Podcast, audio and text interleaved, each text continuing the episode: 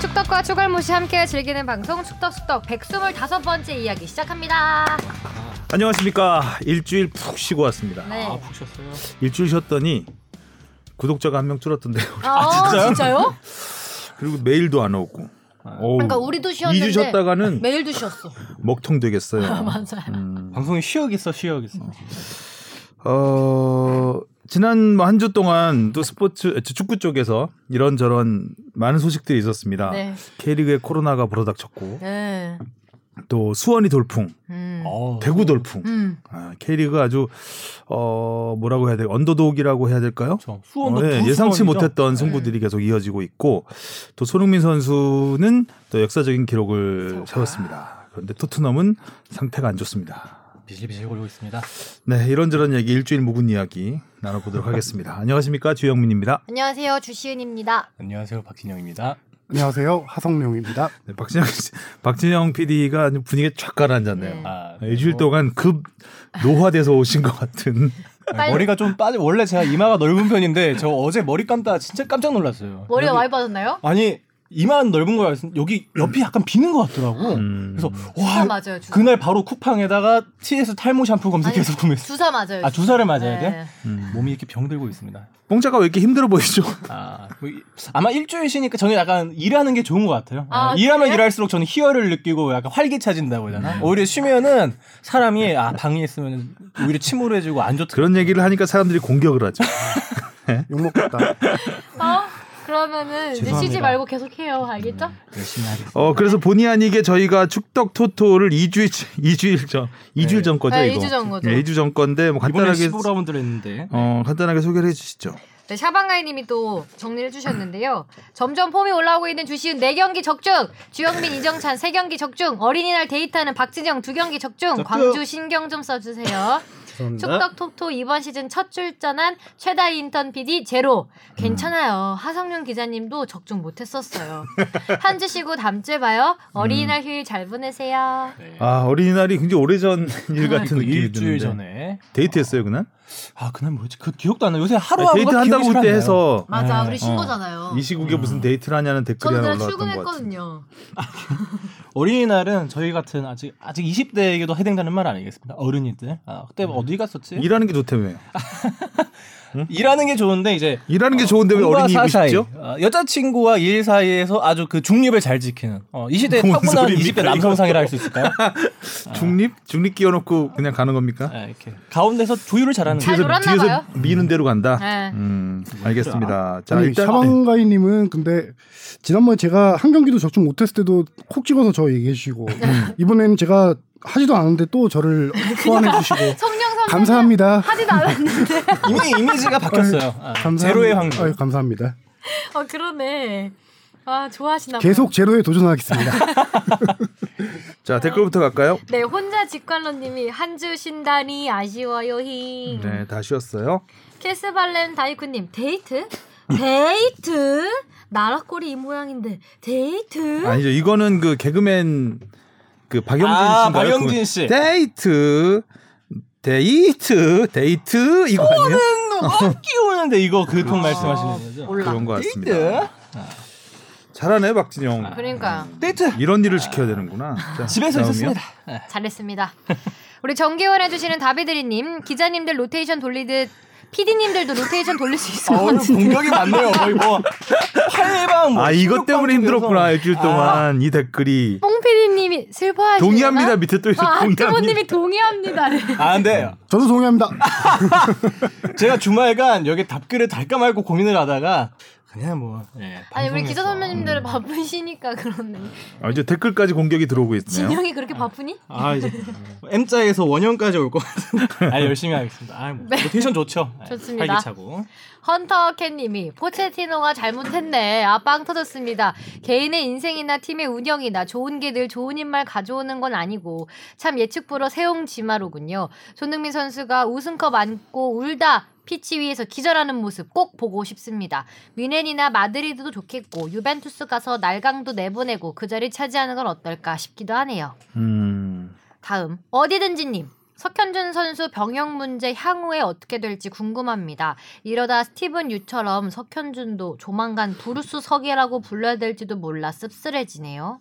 질문 이거는- 없는데 이거 답변 예, 충실히 질문이 해주시죠. 없으니까 이거에 대해서 조금 석현준 선수 오랜만에 나온 이슈이기도 하니까 조금 설명을 해드릴게요. 현재 상황을 말씀드리면 일단 팀부터 네. 팀은 투루와 2부 리그 우승을 했습니다. 아. 예, 3년 만에 1부 리그 복귀를 하게 됐고요. 석현준 선수는 올 시즌에 2경기에 교체 출전했고 우승 확정한 경기에 올 시즌에 11경기에 출전해서 두 골을 넣고 있습니다.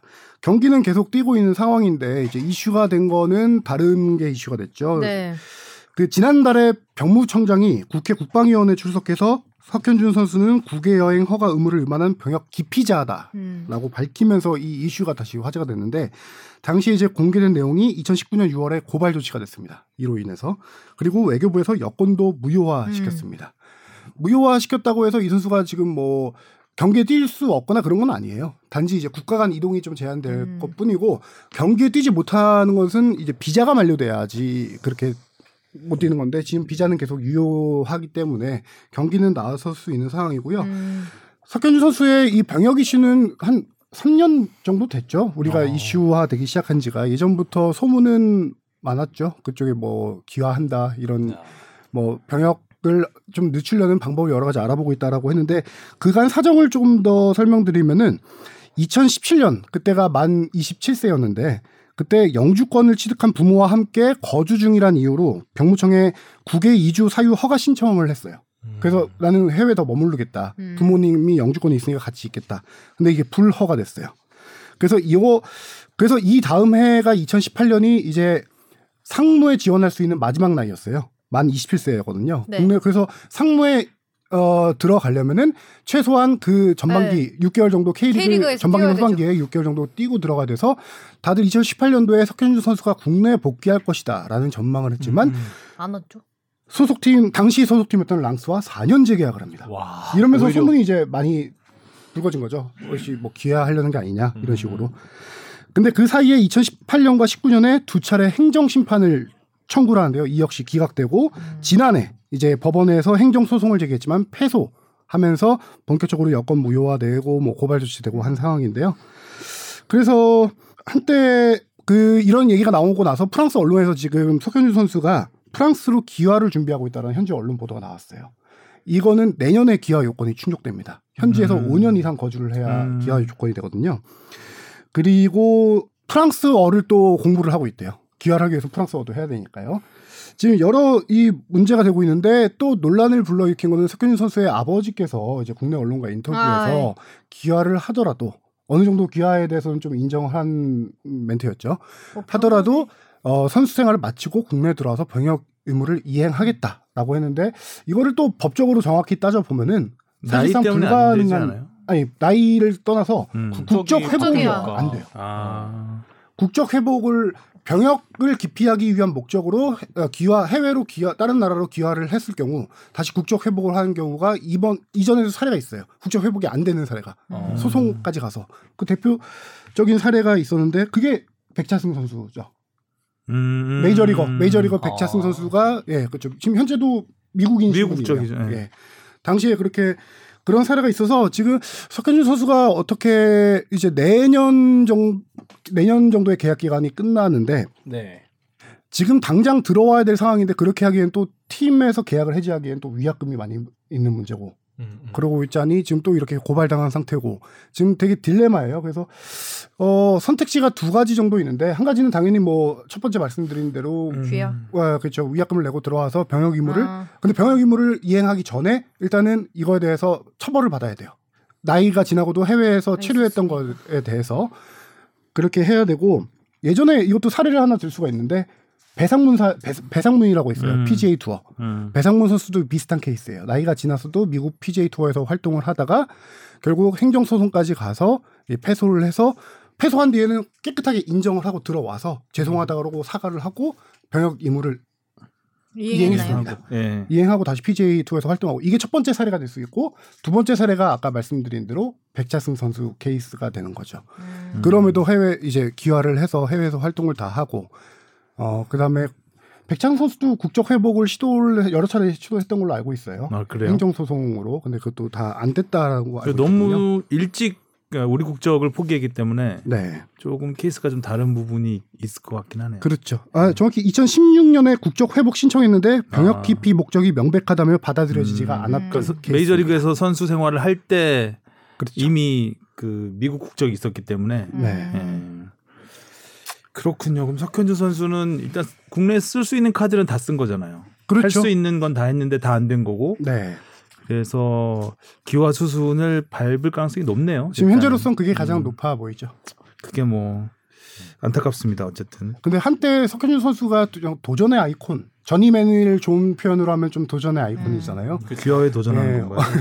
어렸을 때 도전이긴 하죠. 아이콘을 유지는 음. 하네요. 어, 10대 때 이제 해외 유럽 무대 도전하고 계속 돌아다니는데 그렇죠. 새로운 음. 근데 도전을 좀 석현준 선수가 한 말이 있기 때문에 뭐 그렇죠. 그 전에 대표팀 뭐 네. 해줄 때 했던 올림픽 말들이 있기 3년 때문에 전쯤 되죠. 그게. 상당히 실망스러운 부분이 네. 있습니다. 확실히 그런 부분에 있어서는 아무래도 한국을 완전히 지우고 살 수는 없기 때문에 남은 음. 삶에서 선수 생활을 계속 언제까지 할지 모르겠지만 근데 참 또 요 근래 보면 좀 신기한 게 옛날 같았을 때 뭐 요런 비슷한 케이스가 있으면 다 막 욕을 했을 거 아니에요? 막 아 이게 병역 기피하려고 이제 나라 바꾼다 뭐 이런 말이 있었을 텐데 요 근래 또 댓글 같은 걸 보면은 와 나 같아도 기여하겠다 이런 또 말이 많아서 신기한 것 같아요. 음. 악플을 부르지 않아요. 약간 뽕 작가의 멘트는 어, 뭐 그냥 요런 기여하는 글들도 도전하세요, 많더라. 그러니까 기여할 때. 옛날에는 그런 게 없었는데.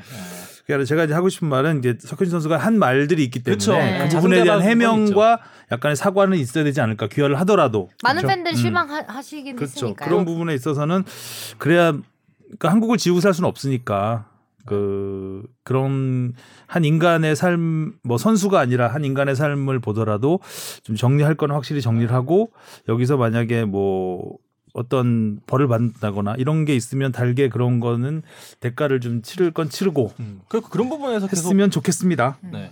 음. 아버지가 메신저로 나오기보다는 본인이 또 직접 입을 떼는 것도 좋을 것 같고요. 꼭 이럴 땐 또 아버지들이 부모님들이 많이 나오시긴 하죠. 이런 어려운 상황에선 또 부모의 마음이라고 이해를 하기는 좀 모르겠습니다. 저는 네. 어찌됐든 좀 씁쓸한 네. 음, 상황인 것 같고요. 자 무엇이든 물어볼 게 없네요 오늘은 여러분 무엇이든 물어볼 게 없네요. 엥 강. 아, 엥. 에랑 많이 보내주세요. 어디로 보내면 되죠? FB 골뱅이 sbs.co.kr입니다. 네, 곡간이 텅텅 비었습니다. 지금. 네. 메일 많이 보내주세요.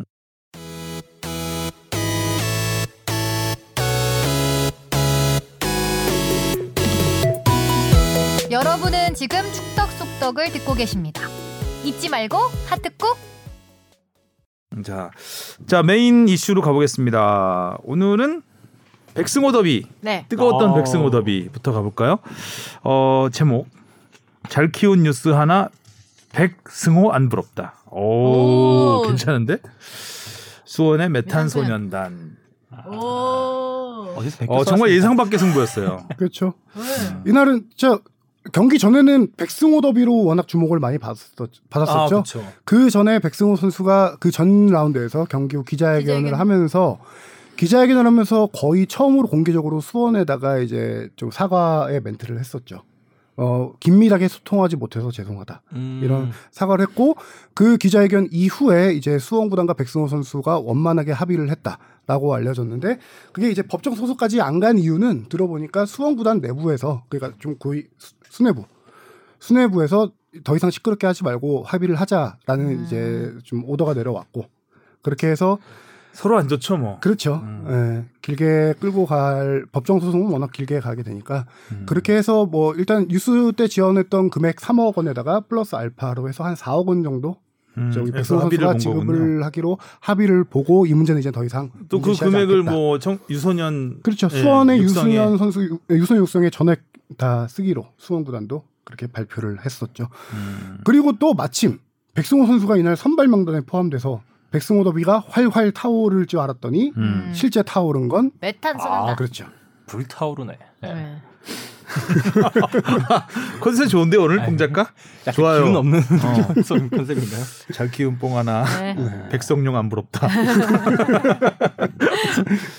그 메타소년단이라고 이름 참 잘 붙인 것 같아요. 음. 네, 진짜 잘 그러니까, 붙인 것 아, 같아요. 닉네임 이렇게 지으시는 거 보면은 진짜 기발한 거 같아요. 그러니까 사실 이렇게 닉네임이 딱 붙여지고 좀 알려지기 시작하면 좀 약간 활약이 주춤한 경우가 굉장히 많거든요. 음, 그쵸, 예. 그쵸. 왜냐하면 쭉쭉 치고 걸어. 한국의 당사자들도 굉장히 신경 부담스러- 쓰이거든요. 부담스럽고. 부담스럽고.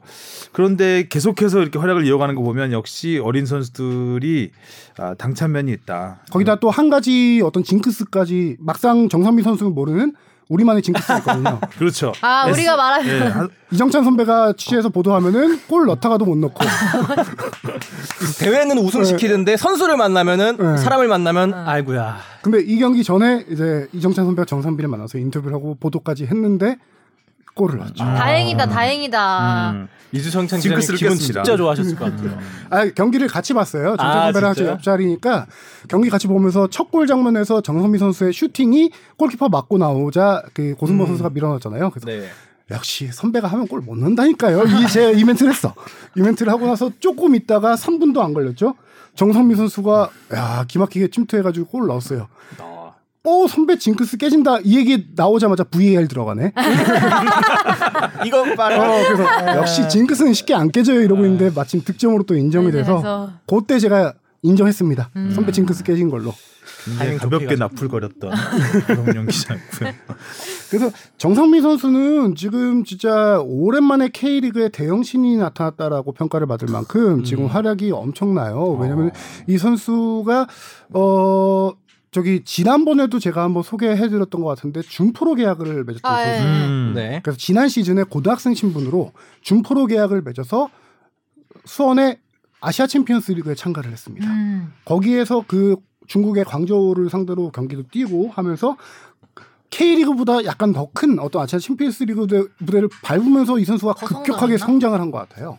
그래서 거기서 가능성 인정받고 정식 프로 계약을 해서 올 시즌 했는데 올 시즌 초반까지만 하더라도 경기에 많이 못 나왔어요. 음, 그런데 이 선수가 5라운드부터 경기 출전을 시작해서 지금 몇 경기였죠? 아홉 9 경기인가 10경기 9경기 뛰었죠? 음. 네. 아 9경기에서 네 4골을 골. 넣어서 팀 내 최다 득점이에요. 아, 팀내 음. 최다 득- 네. 아, 이거 더 주목 막내가. 어, 더 주목할 점은 아, 강팀만 팬다. 야. 아 진짜 지금 이때까지 골 넣은 팀들 보니까 이름이 다 화려해요. 음. 지금 어디 어디였죠? 포항, 서울, 울산 거의 다 전북, 전북까지. 전북까지. 아. 이어서 전북까지. 네. 어, 이게 상위권. 거기에 진짜 음. 깨알 같은 골들을 넣어. 서울은 지금 내려가 있지만 음. 상위 스플릿 팀들을 상대로 네.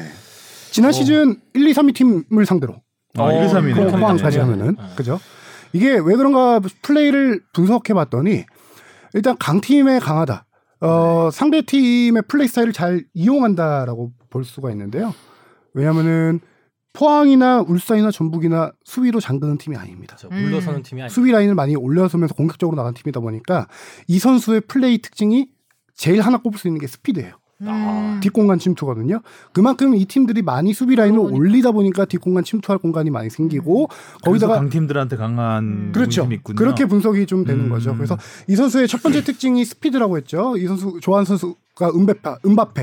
자, 주변 은메페가 아주 황희찬 선수가 음. 아, 포칼컵에서 갑자기 음. 은메 소연. 음. 은베파처럼 엄청 빠르고 거기다 한 가지 더 이 선수가 어 19살이잖아요. 근데 아, 어리다. 정말 대담하고 침착하고 골 결정력까지 좋아요.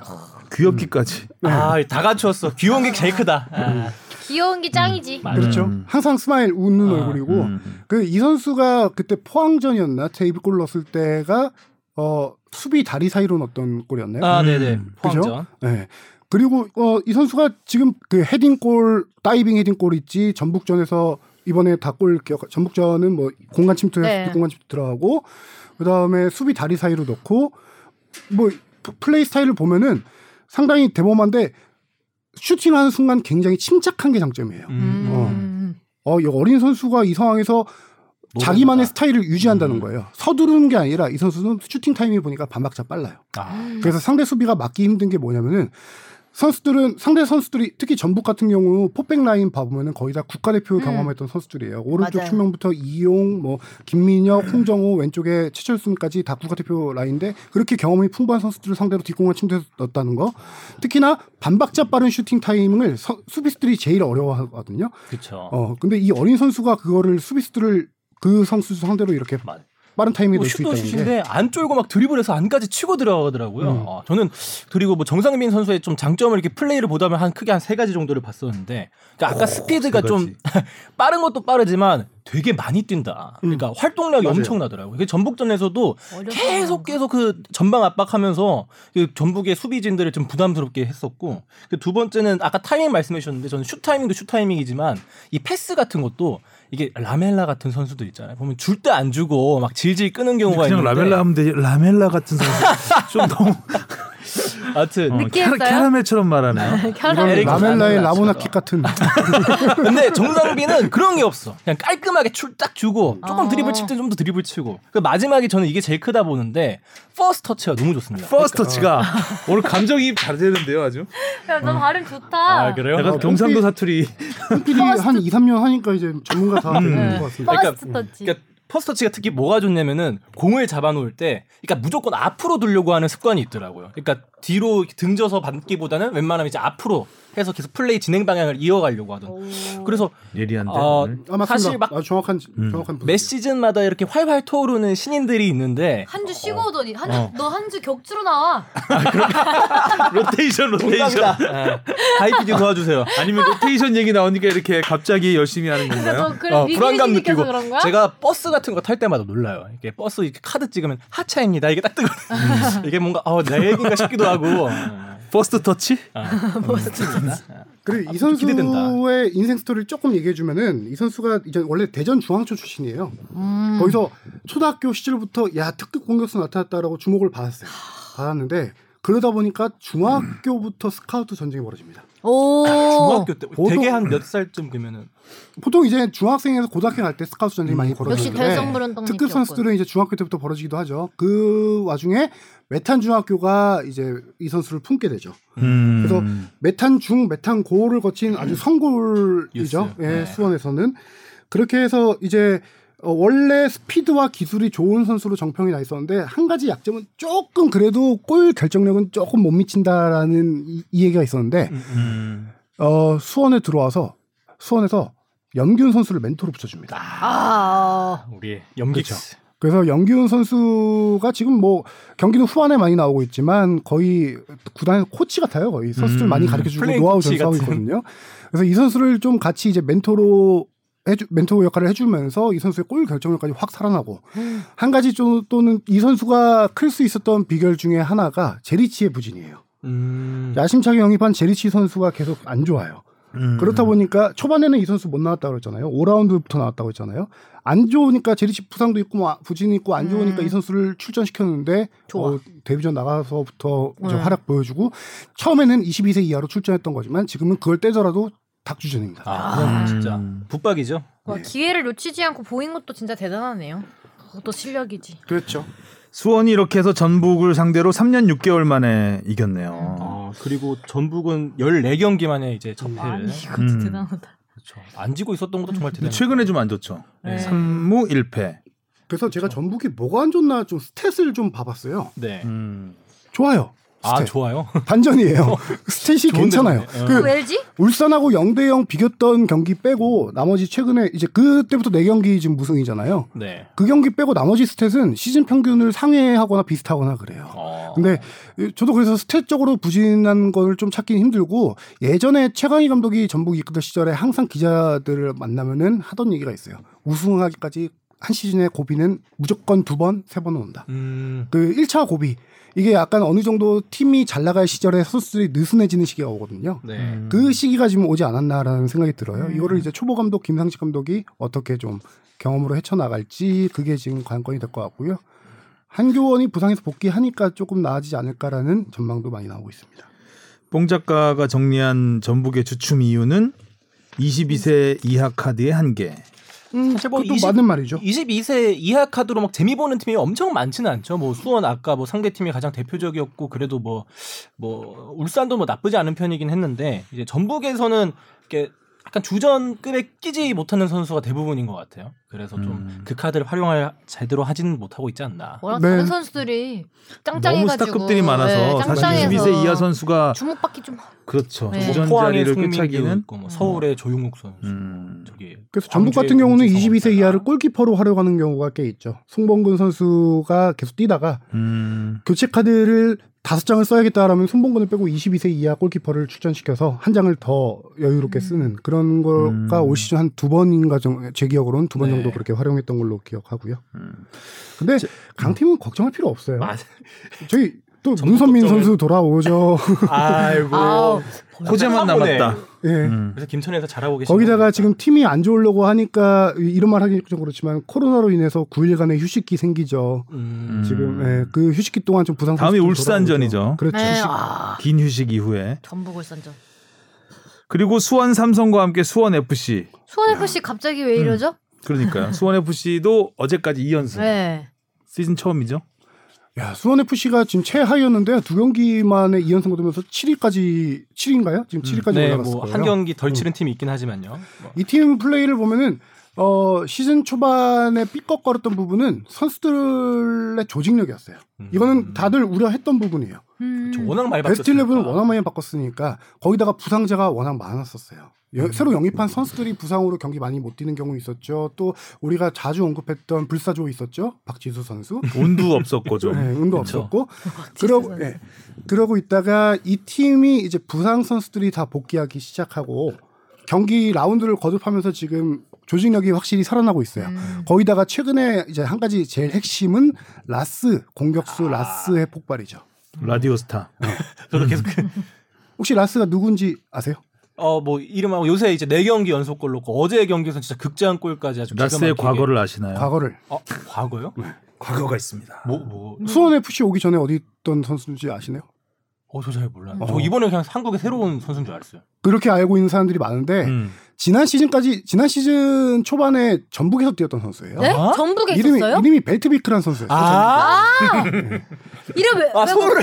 아, 저도 이번 아니 나 오전에 아내 듣고- 유혹이야 뭐야. 저만 하나 찍고 막 다시 온거 같네. 저만 찍고 머리 색깔 음. 바꾸고 어, 그러니까. 아, 뭐야? 저 진짜 눈치 못 챘어요. 이 선수가 라스 벨티비크라는 선수인데 네덜란드 출신이면서 뭐 아마 이중국적일 거예요. 남아공 국가대표도 활약했던 선수고 네덜란드 뭐 음. 이부 리그에서 스물 몇 골 넣고 괜찮은 선수라서 전북에 들어왔는데 플레이 스타일이 워낙 안 맞았죠. 전북에서 부진하기도 했고 음. 그래서 지난 시즌 여름에 전북에서 수원 FC로 이적을 합니다. 그래서 이부 리그에서 뛰어서 사람들의 관심도가 많이 떨어져서 어, 잘 모르는 데다가 이름을 벨티비크에서 본인이 원해서 등록명을 라스로 바꿔버렸어요. 음. 뭐, 그 전북에서 부진을 좀 잊고 싶다라는 생각으로 이름을 라스로 등록명을 바꾸다 보니까 더- 새로운 공격수로 아는 케이스가 많은데 그 선수입니다. 이 선수. 음. 아. 아, 이제 진짜 전북이랑 라디오 붙을 때도 스타 된 제대로 거예요. 봐야 되겠네. 예.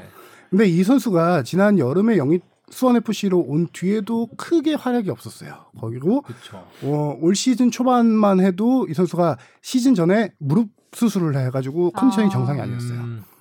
그런 상황 와- 와중에 계속 경기력이 안 좋다 보니까 수원 FC에서 여름에 이 선수 교체까지 거의 거의 음. 뭐 확정 단계까지 갈 상황이었는데 최근에 이 선수가 폭발하기 시작합니다. 오. 저는 그래서 지금- 한국 무대 적응이 좀 걸리나 그 생각을 한국 무대는 이미 적응했었네요. 어떻게 보면. 적응하는데 1년 반 걸린 거죠. 아, 그렇죠. 그렇죠.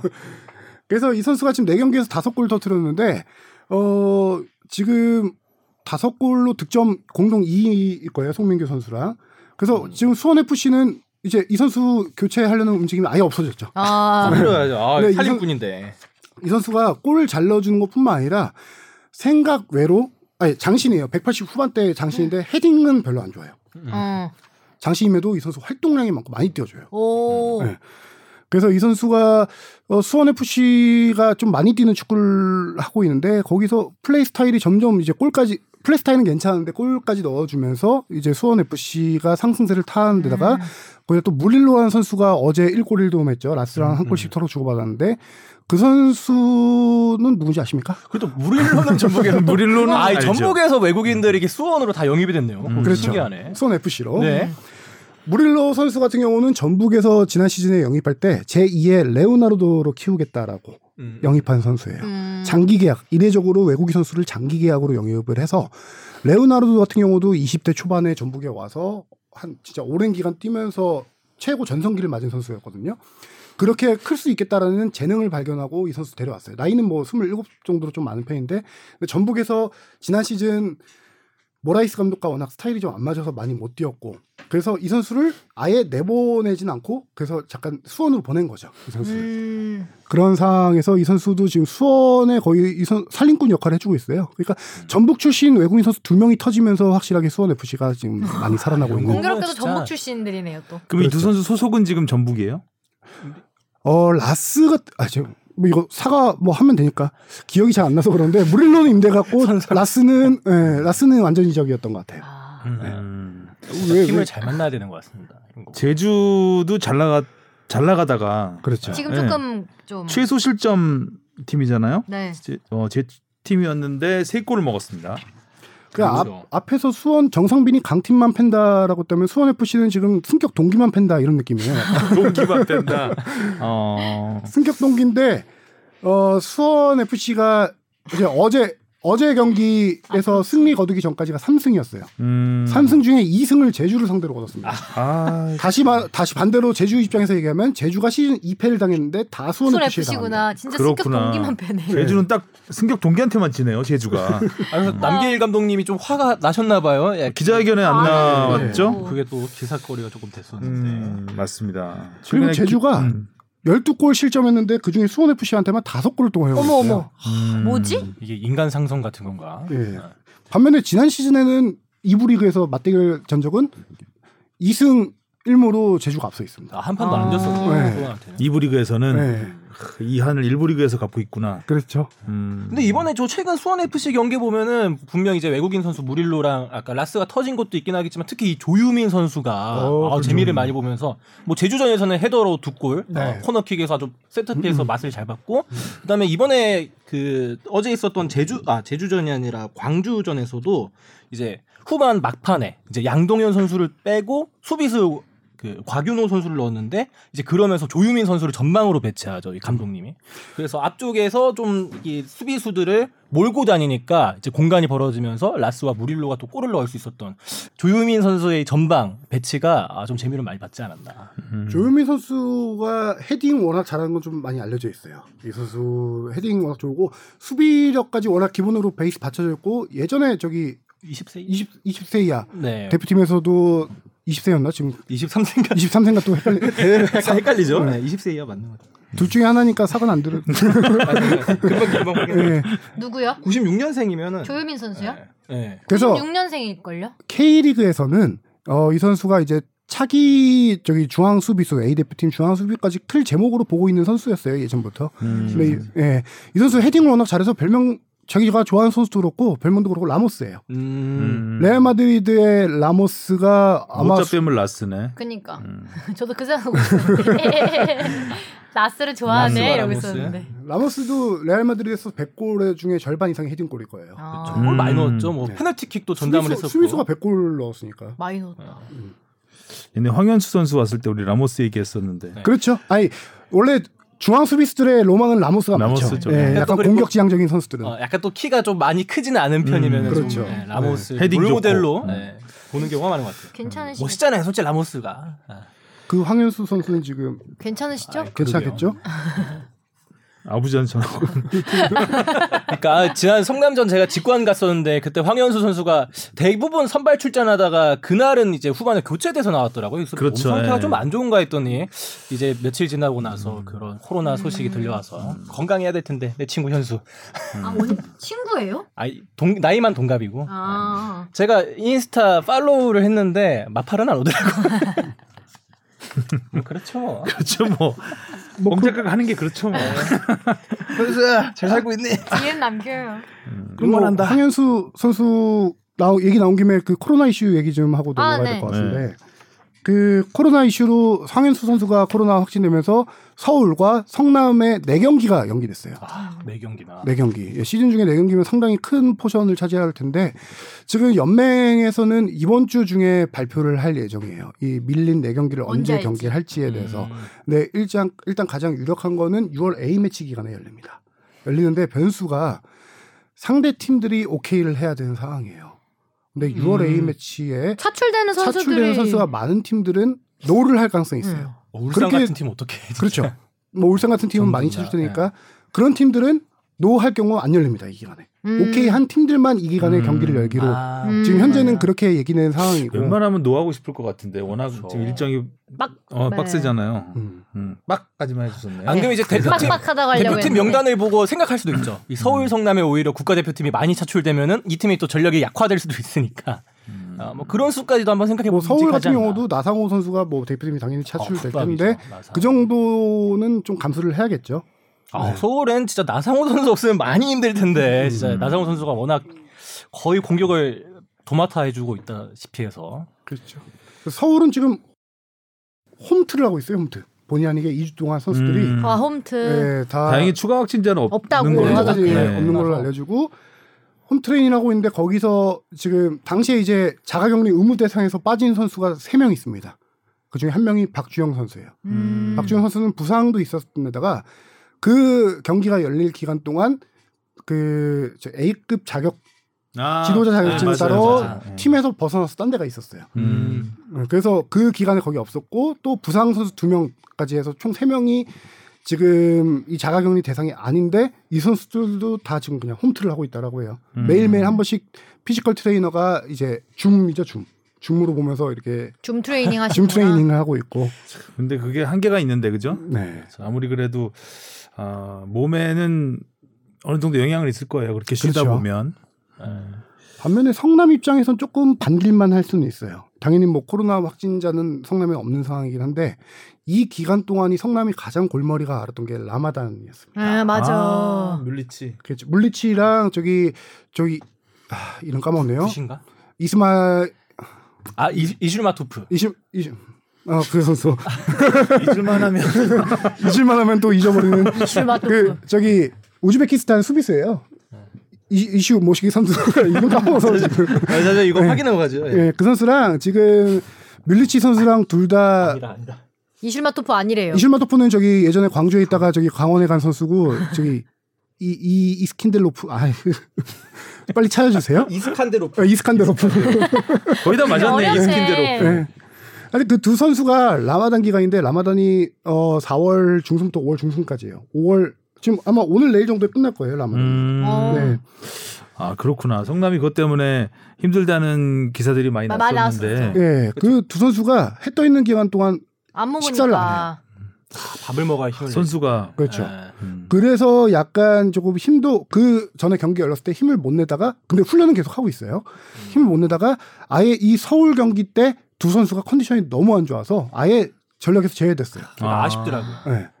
그렇게 이제 몸이 안 좋고 지금 하는 기간인데 그나마 지금 어 그 기간 동안에 그래도 경기가 열리지 않고 그리고 나서 14일이 자가격리 해제인데 전원 음성 판정 나오면 일주일간의 회복기를 주고 경기를 하거든요. 음. 그래서 이 선수들이 이제부터 뭐 식사하고 좀 체력이 좀 올라온 상태에서 성남은 다시 경기에 나설 수 음. 있기 때문에 오히려 성남에게는 조금 의문의 반전에 좀그 음. 그럴 수도 있겠네요. 네. 시기가 될 수가 있겠죠.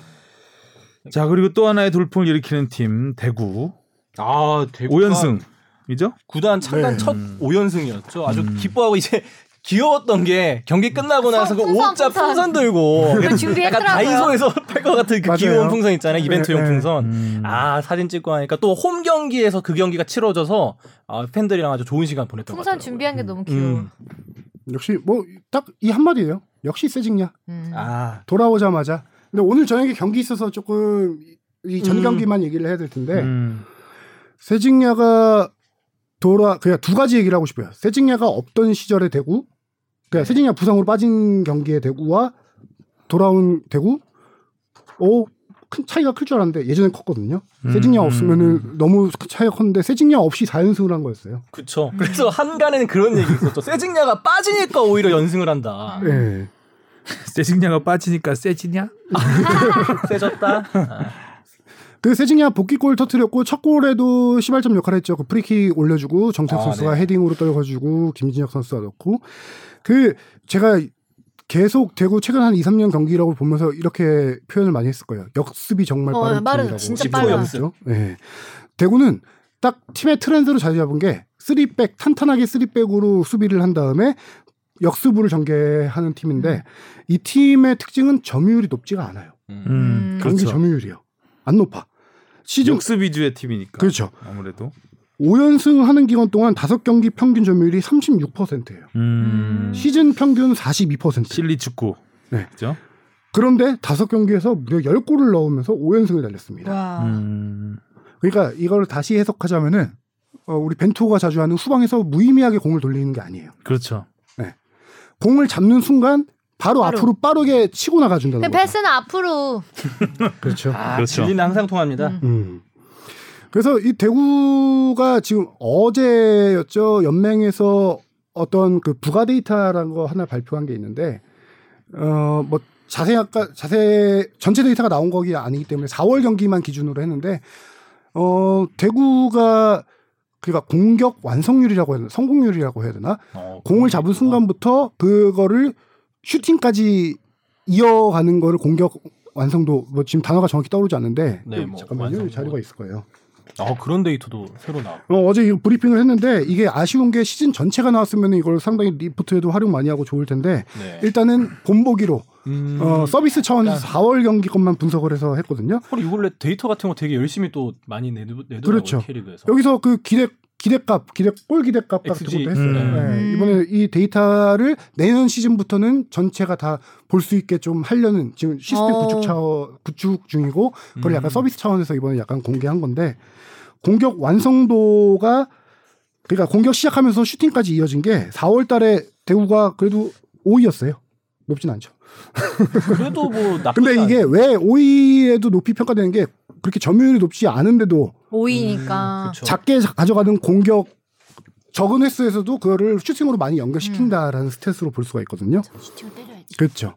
대구는 정말 전 K리그에서 최근에 가장 매력적으로 축구하는 팀은 대구, 포항 이렇게 좀 보고 있는데 포항의 옷이 좀 많이 좀 부진해서 음. 대구 경기가 상황을 상당히 재밌습니다. 꼭 넣어요, 우리다가. 포항 사람. 이제 네. 저는 뭐 네. 포항 사람이야? 대구가 대구가 어제 뭐 포항 인천 비겼죠. 1대1로 비겼죠. 음. 아니 근데 저 대구 얘기 좀 더 해야 돼요. 아, 저 대구 얘기할 게 네. 안 있어가지고 지금.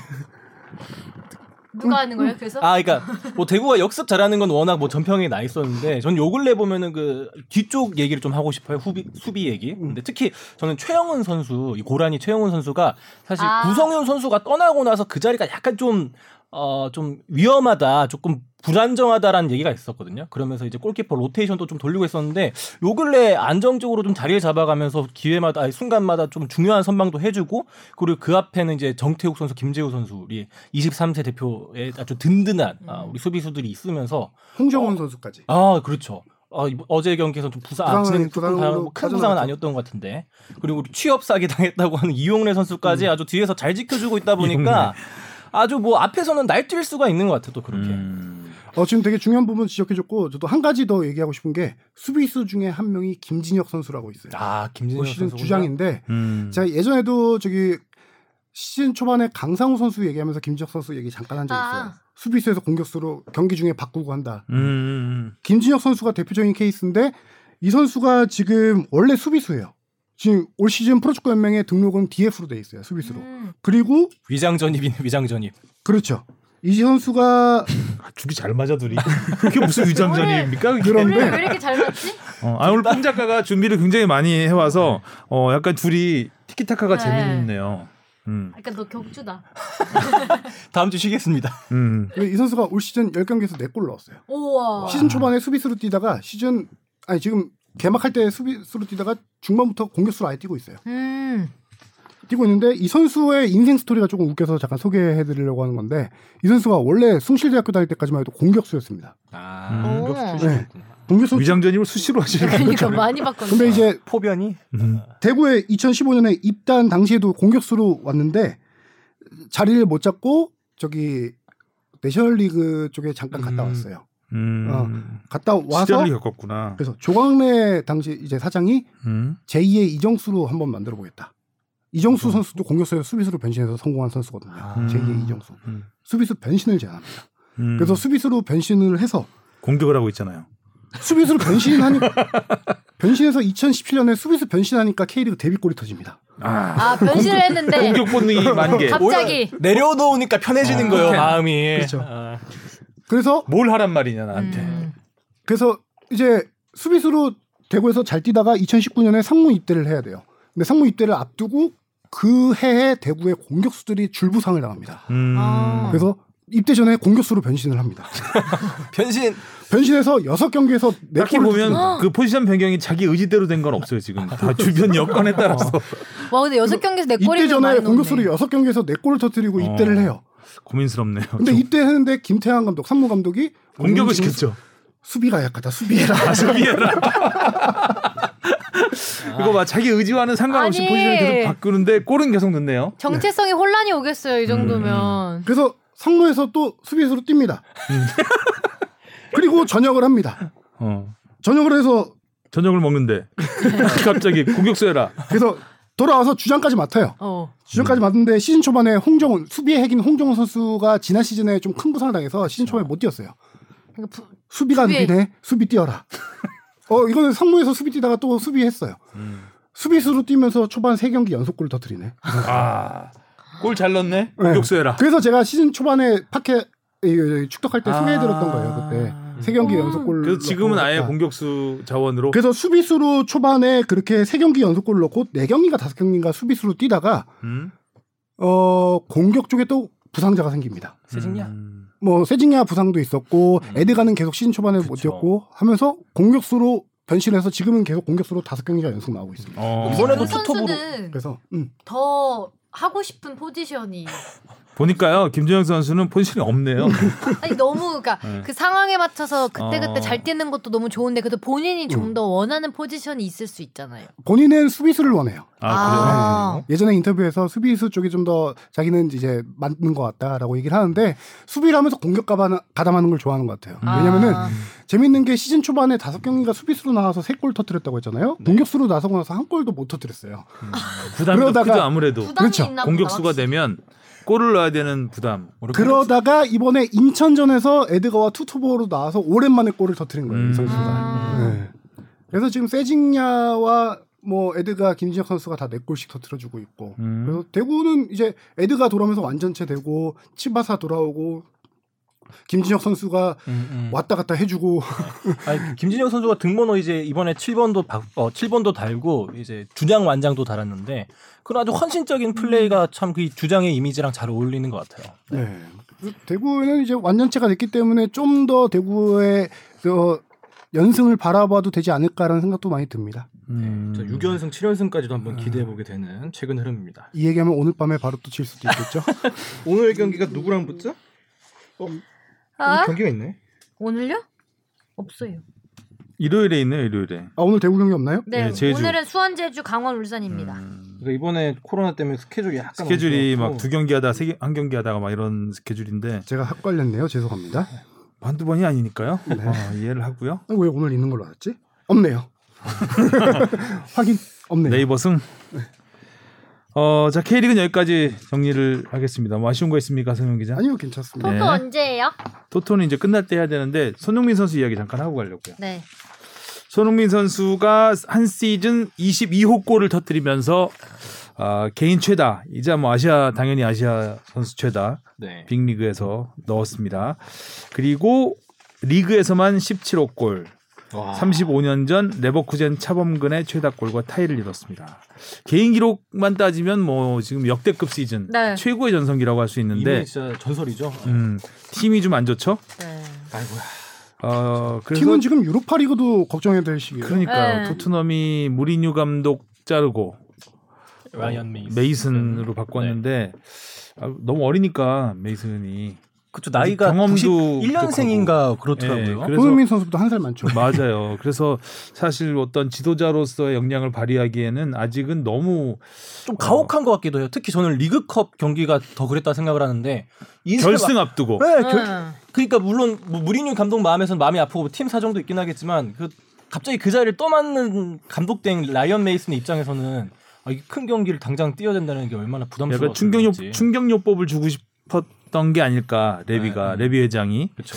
그런 생각도 들긴 하는데 그래도 그게 근데 과연 최적의 타이밍이었나 뭐. 그렇죠 네. 결승도 결승이지만 사실 아, 시즌이 그, 그 순위 경쟁이 남아 있는 충분히 할 수도 있는 상황에서 감독을 바꿔버렸기 때문에 그 이후로 계속 안 좋잖아요 지금 그렇죠. 뭐첫 번째 경기는 이겼지만 그 이후에 아, 리즈전 특히는 아 뭐 좀 사실 리즈 정도면은 해볼 만한 팀이고 이겨야 할 팀인데 특히 또 챔스를 리즈가 잘하긴 진출했- 잘했죠. 네. 올, 올 리즈가 시즌에 뭐- 승격해서 굉장히 잘했죠. 그렇죠. 압박 긍- 굉장히 어. 많이 해주고 뭐 비엘사 감독 리버풀도 스타일이- 뭐 네. 엄- 굉장히 골도 많이 넣고 네.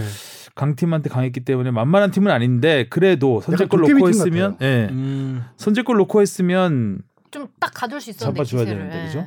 근데 항상 문제는 똑같아요. 토트넘은 수비가 문제가 있는 예. 게 이날 경기도 되게 메이슨 감독도 셰필드전도 그렇고 리즈전도 그렇고 거의 비슷한 라인업으로 나왔어요. 공격진은 네. 특히 특징 중에 하나는 베일과 알리를 중용한다는 거죠. 음. 그렇게 무리뉴 감독이 많이 안 쓰던 알리를 음.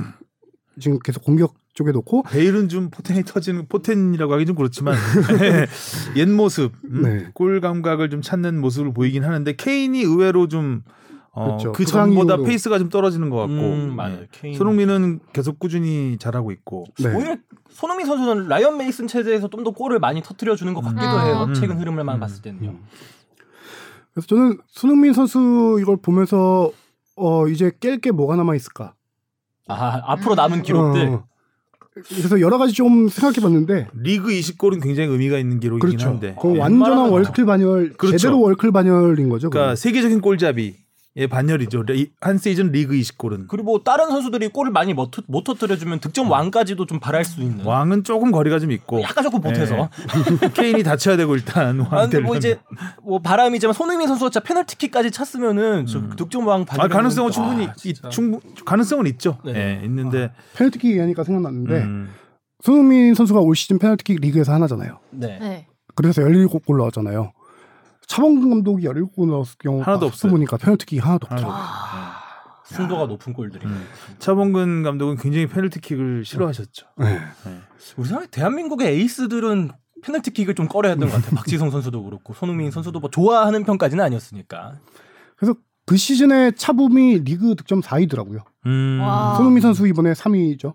음. 네. 정말 뭐 그 이제 리그 순위 음. 득점 순위까지도 깰 수 있는 그 시절 상황인 거고. 분데스리가는 완전 탑이었으니까 음, 유럽. 그렇죠. 음. 수목골 가능할 수 있. 그다음에 저는 현실적으로 보는 게 시즌 공격 포인트가 지금 39개인데 40개는 채울 수 있지 않을까 남은 어, 세 그럼요. 경기에서 네. 뭐 그 정도 세 경기 한 채우고 골씩만 넣어도 그렇지 한 골만 더 넣어도 이제 차범근 감독과 네. 타이였으니까 그거를 깨게 되는 거고요.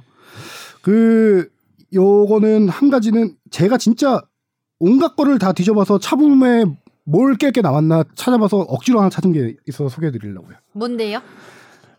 다 깼어요. 한 무슨 시즌 이상한 거 걸것 같아 왠지. 음, 뭔지 맞춰봅시다. 뭘까? 아 잠깐 맞춰보세요. 생각해보- 맞춰볼까? 골, 힌트, 골 관련이 힌트. 골 관련? 응? 골 관련인가요? 어, 골 관련입니다. 골 아, 관련. 골 관련 예, 골 관련. 헤딩. 아니 그렇게까지 디테일하게 못 갔고요. 음. 음. 아 가장 적은 경기를 뛰고 많이 넣은 골? 아니 그- 뭔가 이- 계산이 이상한데. 오른발 골. 아니요, 저 전반전. 아니요. 야 그렇게까지 기록 안 나와요. 손흥민은 나와도 차범권 찾기가 너무 힘들어요. 역대 골, 자 국가 대표팀까지 합쳐서 아니 뭐 통산 골, 아, 통산 골도 국가대표팀- 넘었었나? 그 대표까지 합치면 못 국가대표까지 합치 아 지금 계산해봐야 되는데 아, 통산. 아, 차범이 A 매치 우리나라 역대 1위예요. 1위죠. 58골 정도 네. 됐고요. 손흥민 선수가 지금 제 기억으로는 30 몇 골 30, 됐고요. 근데 20 몇 골 차인데 이미 차범의 통산 채택골은 차, 손흥민 선수가 그 정도 이상 너- 벌려놨기 때문에 음. 비슷하거나 손흥민 선수 더 음. 많거나 그럴 거예요. 제대로 조사 안 한 것 같은데. 네, 죄송 좀 아니 그냥 농담, 농담 삼아 재밌게 드러나 봅시다 뭡니까? 농담 삼아 조사해온 건데 이렇게 진지하게 기대가 너무 받아주시니까. 컸네 우리가. 어. 한 시즌 한 시즌. 컵 대회 최다골. 컵 대회제 아, 닫고. 아, 대면은 뭐 FA컵 뭐 네, 리그컵 다 포함해서. 어. 근데 왜 컵이 그러냐면은- 뭐가 남았어요 아, 지금? 없죠. 아이가 앞으로 깰 기록. 앞으로 음. 아 이게 계속 물고 들어가면 별 여행가가 없어 하는 기자. 아 근데 손흥민 선수 우리가 한때 컵 대회 컵대회 최다 골 사나이 몇 골이- 컵대회 사나이라고 불렀었어요 이번 아니, 네. 시즌에 아 지난 시즌에 지난 시즌에 이번 시즌이었나? 계속 물고 들어가면 아 아니 16, 방금 17, 16, 17 시즌. 아유, 아, 바닥이 이게- 나요. 아유 이게 너무 웃겨. 그냥 그냥 혼자 설명드릴게요. 네. 손흥민 선수의 호흡을 컵대회 얻으려 그러면 실패하는 경우가 많죠. 맞아요. 손흥민 선수가 16, 17 시즌에 21골 넣어서 이, 이번 시즌에 그걸 깬 거잖아요. 맞아요. 그 당시에 컵대회 사나이라고 불렸던 게 맞아. FA컵 미럴전에서 헤트트릭하고 어. 아, 아. 그때 다섯 경기에서 여섯 골을 기록했어요. 와. 그게 되게 용두섬이 같은데 차범근 감독하고 한 시즌 컵 대회 최다골을 타입니다. 타이 어. 그래서 다음 시즌에 뭐 여섯 골 일곱 골 넣으면 그거까지 한 시즌? 깨면은 이제 한 받겠다. 시즌 컵 컵 대회 대회 최다 골. 최다골. 그러기 위해서 팀이 좀 높이 올라가야 되는 약간 그 그렇죠. 런 부담감이 좀 있네요. 예. 토트넘은 안 될 것 같습니다. 컵 대회라는 게 이제 FA컵 챔스까지도 또 포함되는 아니죠. 챔스는 왜 챔스 빼고 컵대예요? 아, FA컵 리그컵이죠. 그러니까 FA컵 FA 리그컵 그렇죠. 어. 야성현 기자 그냥 자기 맘대로 그냥 제 마음대로 그냥 뭐가 아니 틀을 궁금한 정해서? 뭘 깰 게 남아 있을까 하다가 찾다 보니까 그렇게 됐고 그다음에 이번 시즌 깰 거 하나 남아 있습니다. 이건 뭐 차범근 감독의 기록을 깨는 게 아니라 리그 리그 최다골 남아 있잖아요. 지금 타이니까. 아니 그거 말고 예. 케인과의 통산 아, 최다 합작골 아, 합작골. 그게 좀 주춤했었죠. 아. 음. 한 시즌은 이미 깼는데 지금 역대 최다 역대 최다가 램파드와 드록바의 36골이잖아요. 네. 그쵸. 아. 지금 몇 개죠? 토탈. 몇 개죠? 토탈 지금 34개 했습니다. 아, 아. 같이 두 개만 더 하면 되는데. 그렇죠. 케인 근데 떠날 이게 텐데. 그러니까 그걸 이번 시즌에 해야 된다는 아, 해야 거예요. 되네. 아. 안 하면은 케인이나 손흥민 떠 선수가 떠날 수가 있기 때문에 손케 조합이 음. 깨질 수가 있기 때문에 마지막 기회가 아닐까 세 경기에서. 아까 뭐 손케이 저 맨유에서 다시 만날 수도 있고 거기서 이제 기록을 이어가는 세 경기 남았는데 할 게 많네. 네, 이제 시- 시즌 끝이 다가오는데 토트넘은 쉽지 않은데 유로파 리그라도 노려봐야 되는 음. 남은 경기가 어디 어디죠? 어, 그것까지 제가 뭐안 찾아봤고요. 지금 토트넘이 7인데 8위가 에버튼이에요. 승점 1점 차이에요. 근데 에버튼은 한 경기 덜 치른 상황입니다. 근데 왜 7위, 8위가 올 시즌 얼만큼 중요하냐라고 보면은 리그컵 이게 우승. 일단은 4위 다 아시다시피 4위까지는 챔피언스 리그하고 5위 팀에게는 유로파 리그 출전권이 주어지죠. 그리고 리그컵 우승팀. 음. 근데 리그컵을 지금 맨시티가 우승했잖아요. 그렇죠. 그 리그 우승을 했기 때문에 어 그 차순위 6위에게 유로파 출전권 한 장 지금 주어집니다. 네. 거기다가 원래는 이제 FA컵 우승팀이 또 유로파 가게 돼 있는데 FA컵은 첼시와 레스터 시티예요. 음. 첼시와 레스터 시티는 지금 3, 4위예요. 그렇죠. 어차피 그렇죠. 올라가는 팀. 이 순위를 유지하는 한 7위가까지가 유로파 리그를 갈 수 있는 거예요. 아, 그렇게 되면 뭐 중요하네. 유로파 뭐 본선 아니더라도 플레이오프를 가더라도 유로파 티켓은 주어지는 거니까. 음. 그래서 7위까지는 지금 거의 가능성이 있는데 토트넘이 지금 남은 세경기에서 그걸 유지할 수 있을까? 에버튼이 지금 한 경기 덜 치렀는데 승리하면은 바로 8위 되거든요. 음. 네, 지금 토트넘이 남은 경기가 울버햄튼, 아스톤 빌라, 레스터 시티 이렇게 이어지는데 아. 네. 쉽진 않은데 네. 그렇다고 뭐 아주 강팀도 아니기 때문에 올버햄튼 다음이 어디라고? 레스터, 울버햄튼, 아스톤 빌라, 아스톤 빌라, 레스터, 레스터 시티까지. 레스터 시티 아, 레스터가- 한 중상위권 팀들 그렇죠. 어 막 비슷한 팀이니까 음, 잘하면 왜냐면 토트넘이 강팀이 아니니까. 음. 비슷한 팀이니까. 잘해야 아, 되겠네요. 정말. 그렇군요. 어 지난 사실 뭐 이게 뭐 큰 의미 있는 건 아, 아닐 수도 있는데 스카이 스포츠에서 캐러거가 올해의 EPL 베스트 11에 손흥민 선수를 살라를 빼고 네. 어, 살라 자신의 친정팀 소속인 살라를 빼고 손흥민을 넣었다는 게 좀 어, 눈에 띄는 픽이었습니다. 오, 되게 표정이. 그렇죠. 뭐 순위는 좀 낮은데 음. 워낙 그만큼 그 득점이나 공격 포인트에서는 남다른 퍼포먼스를 보여주고 있으니까요. 음, 게리 네빌도 살라는 빠졌군요. 네. 근데 이제 게리 네빌이 손흥민을 빼고 음, 아, 손흥민을 레시포드를 빼긴 했는데 넣으면서 음. 사실 이게 손흥민 선수 올 시즌에 뭐 개인적인 활약은 거의 최고 최고 정점을 정점이라 그러면 내려가는 느낌이 드니까 일단 어쨌든 한 단계 더 올라서는 좀, 음. 음, 기록을 찍고는 있고 아 다음 시즌에 거치가 좀 주목이 되긴 하는데 많이 물어보죠 주변에서 손흥민 어디 가냐고 어디 안 물어보나요? 저한테요? 주변에서 어디 가요? 많이 예. 물어보죠. 너 잘 맞춘다며 어디 가니? 뭐 이런 몰라요. 그러니까 손흥민 선수가 이제 팬들도 이제는 딴 팀을 갔으면 하는 하니까. 예, 네. 그런 속마음들이 다 있는 것 같아요. 근데 계속 영국 언론에서는 재계약 임박했다라고 보도가 요새도 나오더라고요. 어. 어, 음. 토트넘 입장에서는 제가- 안 놔줄 가능성이 안 놔주 놔주기 지 싫을 것 않을까? 같아요. 케인은 예. 어쩔 수 없이 놔줘야 될 것 같고 둘- 근데 뭐, 불가능하기에는- 우선 재계약 우선순위 아니 뭐 거치 결정 우선순위에서 케인에 밀릴 수밖에 없어요 손흥민 선수가 음. 그래서 케인의 잔류와 떠나냐에 따라서 손흥민 선수가 좀 많이 아, 결정돼요. 케인이 잔류하면 손흥민 떠날 수 있고 그렇죠. 그런 케인 뜻이잖아요. 떠나면은 어떻게든 손흥민 선수 잡지 않을까라는 생각도 음. 들고요. 그러니까 근데 네. 케인은 지금 마음이 완전 떠난 것처럼 보도가 되고 있기 때문에 뭐 맨유 얘기도 나오고 음. 있고 바르셀로나 얘기도 나오고 네. 팀들도 있고. 구체적으로 많이 거론이 되고 있고 해서 케인은 거의 떠나지 않을까 사실 뭐 저희야 우리나라 사람이니까 손흥민 선수를 이렇게 걱정하지만 음. 영국에서는 케인을 봤을 때 어떻게 했어요? 진짜 몇 시즌 동안 골 막 꼬박꼬박 득점왕 넣어주고 계속하고 득점왕까지도 하는데. 했는데 지금 특히 이번 시즌에는 도움까지 엄청나게 많이 기록해주면서 진짜 인생 하긴 케인도 최고의 거의 커리어 스탯을 하이라고 보여주잖아요. 볼 수 있겠네요. 근데 그렇죠. 지금 이런 두 선수를 데리고 득점왕, 유럽파도 지금 도움왕까지 간단하게 공격 포인트로 가고 있으니까. 치면 네, 득점 도움망을 다, 할 수- 다 하는 거잖아요. 그렇죠. 지금 이상 이 페이스로 가면 득점 스탯은 예전보다는 좀 많이 떨어져요. 21골인가 그렇죠? 공격 네네. 리그에선 포인트는 음. 뭐 네. 아무튼 맨유에서 다시 만나길 뽕 작가가 바라고 있으니까 아니, 뭐 지켜보도록 어디서든 하겠고요. 뭐. 아손케가 맨유에서 만나길? 아니 뭐 다른 팀도 괜찮고요. 워낙 궁합이 좋으니까. 아니, 하- 왜냐하면 하성룡 기자가 원하는 그 합작골 신기록을 세워야 되니까요. 아니 뭐 케인이 남은 세 경기에서 할 수도 있죠. 케인이 한국으로 귀화해서 아 너무 많이 갔다. 세워줘야 리포트하기 음. 쉬워지고 내용도 생기고 자 오늘 뽕 작가가 열심히 준비해오고 아주 잘 털어줘서 리포터기 좀. 예, 편했습니다 저는. 자 마지막으로 축덕 토토를 네 경기예요. 네 경기네. 16라운드. 아, 어. 우리 아, 15, 16 다 같이 할까요? 오늘, 음, 오늘 저녁까지. 저녁엔 너무 하루 만에 하루도 아니잖아. 이거 아, 잠깐만요, 며칠 잠깐만요. 생각해도 다 틀리는 사람들이 무슨 아니 이게 음원이 공개될 때 이미 경기 결과 나온 상황 아닌가요? 그러니까요. 그렇죠. 안 돼요? 아니 아, 아니 그런 건 아니고요. 아니 네 경기니까 너무 작아서 네. 그래도 여섯 경기? 여섯 경기는 해줘야 주바페가 네 경기를 맞추잖아요. 아 제가 맞출 수 있을까요? 그러네요. 자 자 수원 대 제주입니다. 아, 수원. 제주 네, 전 수원 메탄소년단 가자. 너 제주가 일단 이를 갈고 가겠습니다. 나올 겁니다. 아. 네. 무슨 거 어, 무승부? 음. 강원 대 울산. 다 틀려볼까 이번 주에 한번 강원 이를 갈고 나올 겁니다. 저 울산 가겠습니다. 울산 에, 강원 대 울산? 무승부. 음.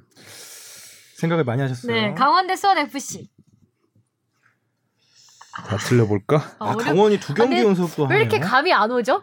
그러니까 오늘 왜 이렇게 어렵지? 어. 강원으로 갑시다 그냥 나는. 진짜 다 틀리시려고요? 음. 수원 FC.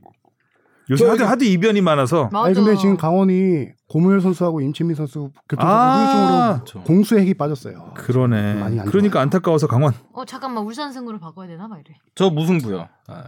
전 수원 FC. 그걸 왜 나만 나 얘기한 다음에 내가 백도 없는 거 알면 알면서 나 얘기한 다음에 해버리면 어떡하나? 자 인천 광주입니다. 어, 위, 위기의 한 주가 되겠는 걸? 그러니까 저도 인천 광주?